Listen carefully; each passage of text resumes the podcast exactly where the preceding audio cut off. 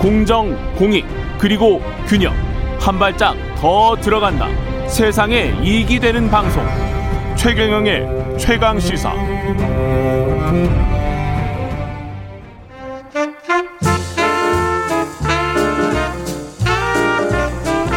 세상의 모든 뉴스를 탐구합니다. 김준일의 뉴스 탐구 생활.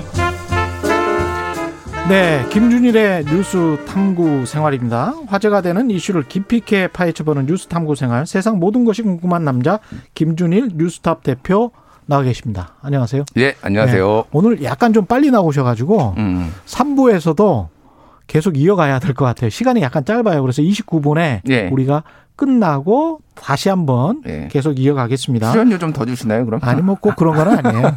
원래 원래 시간이 약간 좀 그 지금 잘못 순서가 배치가 됐어요. 알겠습니다. 예. 예.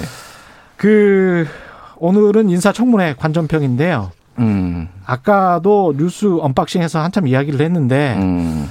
재밌더라고요 후보자들이 어떻게 보셨습니까? 어, 다이나믹했다 일단. 예. 다이나믹했고 다섯 명 장관 후보자 중에서 음. 굉장히 아무것도 안 나온 분도 있고 예, 굉장히 많이 나온 분도 있고 정말 이게 하늘과 땅이다라는 어. 좀 이미지를 받았어요. 예. 어저께 이거 보느라고 좀 힘들었는데 음, 일단 임혜숙 후보자 예, 과기정통부 장관 후보자죠. 예. 어, 이분은 간만에 예. 아, 종합 백화점이 나왔다. 좀 열, 이 종합 백화점 맞는 것 같아요. 예. 예. 일단 그냥 열거된 의혹만 12개가 있어요. 그 아까 한두 개만 우리가 했는데 음. 한번 차근차근 말씀을 해보세요. 일단 네. 이, 어, 한 5년간 종합소득세 체납 문제가 있고요. 아 종합소득세입니까 이분도? 예. 그건 단순 실수라고 했고 예. 뭐 자녀가 복수 국적인데 이게 국적법 위반이다. 그리고 음. NST 업무를 몇 개월 NST라는 국가과학기술연구회 이사장인데 맡은 예. 지몇 달 만에 지금 이걸 맡아가지고 업무 공백이 생겼다. 이건 뭐 개인 비리라기보다는 그냥 예. 좀 문제가 있다라는 지적이 있었고요. 부동산 투기 의혹이 있고요. 서초동 아파트. 그리고 다운 계약서 작성. 그리고 열세 차례 위장 전입. 그리고 배우자가 어 14세 농지 취득을 해서 증여세 탈루. 그리고 민주당 NST에 지원을 할 때 당적이 있으면 안 되는데 민주당 당적을 보유했다. 음. 그리고 남편과 18차례 논문을 같이 써서 논문 내조를 한 것 아니냐. 예. 그리고 제자의 석사 졸업 논문을 유사한 것을 학회지에 내 가지고 그것도 예. 연구 실적으로 남편과 본인이 같이 했다. 그래서 논문 표절 의혹. 그리고 자녀를 네 차례 그 딸두 명과 함께 외유성 출장을 갔다. 예. 그리고 자녀 연금 보험료를 대납했다. 그래서 예. 탈세 의혹까지 그래서 어, 그 대단합니다. 일단. 뭐라고 해명을 합니까? 종합소득세를 5년 동안 체납한 거는 착오? 실수? 네, 단순 실수였다. 미안하다라고 했고요. 종합소득세를 체납한 게 실수일 수가 있나? 음. 이교는 종합 소득세는 이게 살펴봐야 되는 건데 본인이 이게 종합소득세 대상자인 줄 보통 알거든요. 그렇죠. 예. 왜냐하면 본인 월급 이화여대 교수 월급 말고 음. 이분이 뭐 유능하셔서 다른 데서 뭐 협찬도 받고 뭐 다른 활동을 해가지고 돈이 쌓일 거 아니에요. 예. 그러면 내가 뭐 금융소득이 뭐 과거 같으면 4천만 원 이상, 음. 현재 같으면 2천만 원 이상이었으면 음. 본인이 분명히 알고 있는 내용들이고 이게 통보가 되거나 뉴스도 굉장히 많이 나오고 이거를 어떻게 근데 착오를 할 수 있죠? 그러니까 저도 좀 궁금한데 이게 예. 국세청에서 날아옵니다. 신고 안 하면은. 그러니까 이게 예. 좀 이상한데? 그래서 예. 뭐 봐준 건가? 사실 그럴 리는 없는데 예. 이를테면 국세청이 봐준 건가 이런 뭐 의아한 것도 있는데 어찌됐든 본인은 실수다. 이게 세무사랑 또 상담도 많이 해요. 음. 이 정도의 소득을 가지고 있는 분들은 금융소득 종합과세자가 될 것 같다. 음. 그러면 보통 상담을 하거든요. 어, 그럼요. 예. 그렇죠. 이상한데. 어, 이상해요. 하여간 다좀 이상합니다. 또 다른 거는요? 뭐 자녀 복수 국적 그거는 미국 국적을 정리를 하겠다. 잘 몰라서 아. 그랬다라는 거고. 자녀는 복수 국적이에요? 예, 예. 예. 이중 국적, 복수 국적이고 뭐 음. 부동산 서초동 아파트를 샀는데 예. 여기를 어, 실거주 목적으로 샀는데 이거를 안 살고 안 살았어요? 예, 또? 그리고 예. 6억 원 동안 6억 원 시세 차익을 얻었는데 저 예. 처음에는 실거주 목적으로 하려고 그랬는데 서초동에 안 들어가고 도곡동에 어떻게 들어가게 됐다. 뭐 예. 개인적인 사정으로 예. 그렇게 해명을 했고 음. 다운 계약서 같은 경우에는 부동산 거래 신고 의무제도 시행 이전에 거래를 한 거고 부동산에서 주로 처리를 해서 음. 관행대로 그때 당시에 관행대로 했다. 뭐 이런 얘기를 했고요. 예. 위장 전입은 청약 목적이었지만은 청약은 안 했다. 열세 차례 위장 전입이 있었는데 예. 증여세 뭐 탈루 같은 경우에는 그러니까 배우자가 14세 농지 취득한 거는 관련 법령이 당시에 미비했다. 그리고 뭐법뭐 민주당 당적을 보유한 상태에서 지- 어, 지원한 것은 음, 잘 몰랐다라는 건데 개인 자격으로 가입을 한 것이고 뭐 이거에 대해서는 지원 당시에 그게 저- 적용이 되는지는 잘 몰랐다. 뭐 그리고 남편 논문은 원래 부부가 많이 그렇게 좀 한다는 거예요. 같은 음. 업무 그러니까 같은 영역에서 하면은 예. 위장 전입을 13번이나 어떻게 할 수 있죠? 뭐 다른 분들 뭐 18번 하시고 막 이런 분들도 과거에 있었기 때문에 예. 잘 모르겠습니다. 근데 이게 보통 이제 자녀 그 목적으로 하는 거죠. 자녀. 아, 그 가령 이제 외국에 나가 있을 음. 때그 본인의 본가 집에 어떤 전입을 해 있다. 음. 그러면 체류가 안 돼 있잖아요. 그것도 예. 이제 위장 전입으로 보기 때문에 그것도 그렇죠. 한 번에 횟수로 치기는 칠 것 같습니다. 예. 이렇게 이제 유학 생활이 있었다거나. 예. 왔다 갔다 하셨던 분들 같은 경우는 그런 그거는 위장 전입이 되긴 하죠. 보통 예. 이제 이제 배우자까지 같이 공부를 했으면은 뭐 먼저 음. 들어오고 나중에 들어오고 맞아요. 그러면 주소지 때문에 왔다 갔다 하는데 예. 열세 번은 좀 많다 어찌 됐든 이거는 상습적이다라고 볼 예. 수밖에 없는 거죠. 그래서 음. 가장 분위기가 안 좋습니다. 이분이. 예. 아, 분위기 안 좋을 수밖에 없네요. 예. 예. 다운 계약서는 2000년대 이전이더만요. 90몇 년도인가 그랬기 때문에 예. 그거는 이 사람의 해명을 어느 정도 납득할 수가 있어요. 부동산 음. 실거래가 신고가 우리가 시작된 게 2006년도부터였거든요. 그렇죠. 예. 그래서 그건 그렇다고 치는데 나머지 것들이 음. 너무 화려하네. 그래서 뭐 야당에서 국민의힘에서는 뭐 예. 정치적 수사긴 하지만 여자 예. 조국이라는 말까지 나온다. 예. 문재인 정권의 레임덕의 터보 엔진을 달 것이다만 음. 임명이 되면은 뭐 이런 얘기를 하면서 강하게 지금 비토를 하고 있는 그런 상황이에요. 너무 화려한데. 예. 노영우 국토교통부 장관 후보자는 관테크 이야기 나오고 있고. 그렇죠. 예. 이분은 관테크. 이제 예, 예. 2011년에 그 예, 공급을 받았는데 음. 그거에 대해서 본인이 살지 않고 시세 차익을 아. 얻었다. 잠깐 쉬었다가 음. 예. 3부에 계속하겠습니다.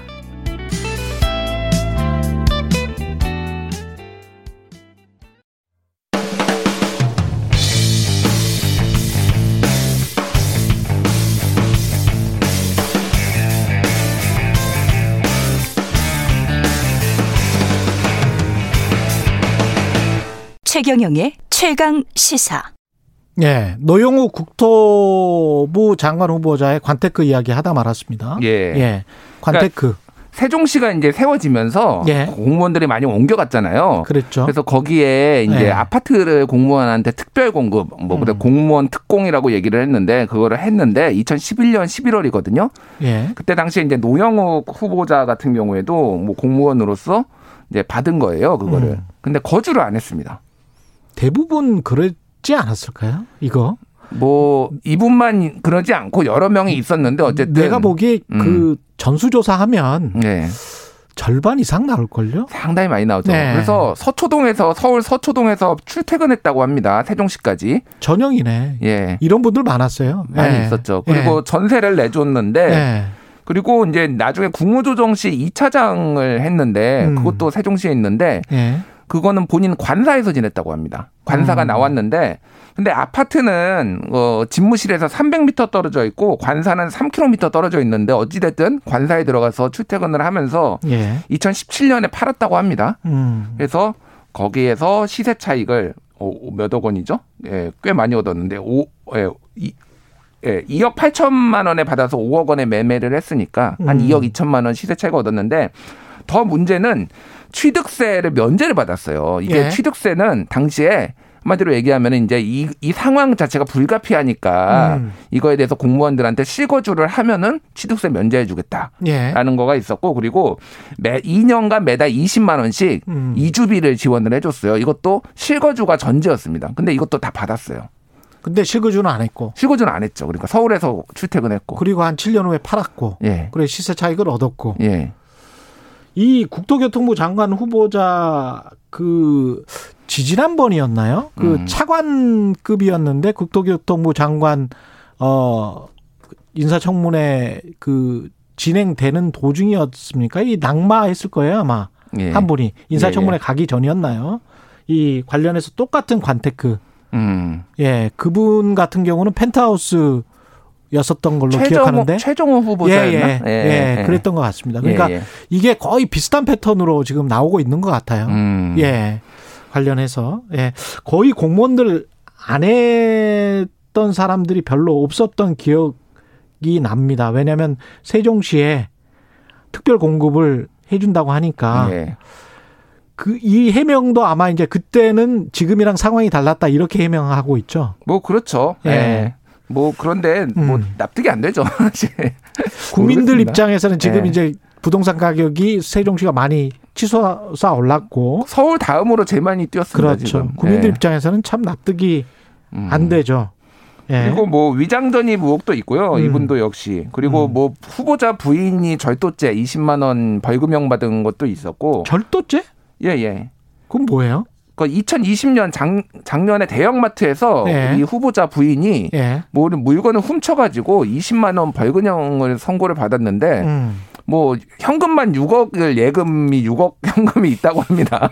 근데 뭘 우울증이었다 사실은 갱년기 아. 우울증이었다라고 그랬는데 잘뭐뭐 모르겠어요 개인사니까 제가 예. 뭐라고 평하기는 그렇는데 예. 뭘 훔치다가 하셨는지 이거 뭐 개인이 컨트롤할 수 있는 문제는 아니니까 좀 예. 가정사니까 그렇긴 한데 어쨌든 예. 돈도 많으신 분이 예. 그리고 뭐 차남이 실업급여 부정수급해서 먹튀 의혹이 있어요. 국토교통부 장관 후보자. 예, 예. 그러니까 창업을 했는데 예. 창업은 원칙적 으로 이제 실업수당을 안, 안 받아야 되는데 근로자로 고용노동부에 신고를 해서 퇴사 후에 720만 원을 받았습니다. 음. 이것도 좀 문제가 있다. 창업이었는데. 창업이었는데 예. 뭐 이런 것도 문제 지적이 나왔죠. 알겠습니다. 박준영 해수부 장관 이야기 잠깐 하고 그 다음에 이제 장관 후보자죠. 음. 이 청문 보고서가 채택이 안 될 경우도 많을 것 같네요. 이번 이번에도 예. 많죠. 예. 예. 박준영 해수부 장관 후보자는 도자기 밀수 의혹. 예, 많이 나왔어요. 근데 예. 이분은 이거 말고는 오히려 안 나와서 음. 생각보다 생각보다 다른 분에 비해서 깨끗하다 약간. 괜찮다. 예, 근데 이제 이거가 좀 치명적이죠. 왜냐면은 예. 해양수산부가 어쨌든 해경이죠. 예, 해경 해경 관할하고. 해경이 밀수 단속을 하죠. 밀수 단속도요. 관세청도 하지만은 예. 그리고 이렇게 예전에 한진일가 뭐 그 조씨 그 딸들이 밀수 이렇게 처럼 했다가 처벌받았거든요. 예. 근데 이거 그 엄격하게 법 적용하려면 이, 이 후보자 부인도 그러면 처벌을 결과적으로 밀수가 돼, 돼버린 거죠. 예, 결- 카페에서. 팔았으니까. 네, 판매를 안 했으면 모르겠는데. 맞습니다. 예. 뭐 1200개든 1300개든 본인이 와서 계속 그걸 썼다면 음. 그러면 원래 쓰던 물건을 가져오는 거는 괜찮거든요. 예. 예. 그래서 그러면 법을 다 빠져나갈 수 있는 음. 건데 카페는 일단 때문에. 중단하기로 했고요. 음. 뭐 했고 그리고 관세청의 처분에 따르겠다 이렇게 한 상황이에요. 예. 그래서 이제 좀 지켜봐야 될 것 같고요. 예. 특이한 것은 이제 어 하나도 안 나온 분도 있습니다. 하나도 안 나온 분이 있어요? 예. 예. 뭐가 아무것도 안 나왔어요? 안경덕 고용노동부 장관 어. 후보자는 이례적으로 국민의힘이 아, 네. 깨끗하게 사셨다 막 칭찬을 막 네. 해가지고 너무 다른 분들이 막 이렇게 나오니까 김준일 대표 같은 경우는 만약에 이거 하면 예 뭐 나올 것 같아요? 안 나올 것 같아요? 저는 진짜 깨끗합니다. 정말 깨끗하다. 야, 정말 깨끗합니다. 저- 까봐야 합니다. 너무 가난했어요 정말. 예. 이 장관 후보자가 되면 조심하셔야 돼요. 아, 예, 알겠습니다. 이게 혹시, 또- 혹시 될지 몰라. 부메랑이 돼 가지고 이분 이, 또 마- 이 말이 부메랑이 될 수도 있어요. 예. 예. 이번에도 장, 그 청문 보고서 채택이 안 될 가능성이 높네요. 야당이 이렇게 반발을 많이 하면. 일단은 한 분은 됐어요 이미. 예. 아, 한 분은 됐고 아까 예, 예. 고용노동부 장관 후보자? 아니 아니요 그분은 아니. 안 됐고요. 예. 문승욱 산자부 장관 후보자는 일단은 음. 그 소위에서 그러니까 예. 위원회에서 했는데 예. 그리고 이제 그뭐 고용노동부 후, 장관 후보자도 될 것으로 보입니다. 음. 근데 이제 세 명이 그러면 이제 지금 약간 관건인 거죠. 박준영 해수부 장관, 노영호 국토부 장관, 그리고 임혜숙 장관. 근데 임혜숙 장관 같은 경우에는 어. 좀 많이 어렵지 않나 제 생각에는. 그 낙마 한 명, 예. 만약에 되면은 1순위가 임혜숙이다. 낙마가. 낙마. 예. 예. 그리고 야당에서 지금 그 국민의 아니 아니 저 정의당에서도 데스노트를 아직 정식으로 올리진 않았는데 음. 예. 임혜숙 후보자에 대해서는 거의 음. 유력하게 지금 올릴 것이다 얘기가 나오고 있거든요. 예. 데스노트가 예전 같지는 않지만은 그래도 음. 상당히 위력을 발휘한 걸 보면은 임혜숙 후보자는 좀 힘들지 않나. 알겠습니다. 내일 국- 김부겸 국무총리 후보자 같은 경우는 방금 권성동 의원도 상당히 호의적이네요. 예. 뭐 여러 개가 있기는 있습니다. 근데 예. 뭐 외고 폐지법 발의해놓고 딸은 두 달 뒤에 외고 입학했다. 뭐 음. 다음 계약서로 취등록세 적게 냈다.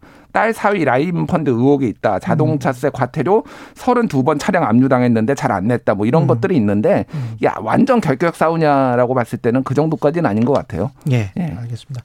말씀 감사하고요. 지금까지 뉴스 탐구 생활 김준일 뉴스톱 대표였습니다. 고맙습니다. 예, 감사합니다.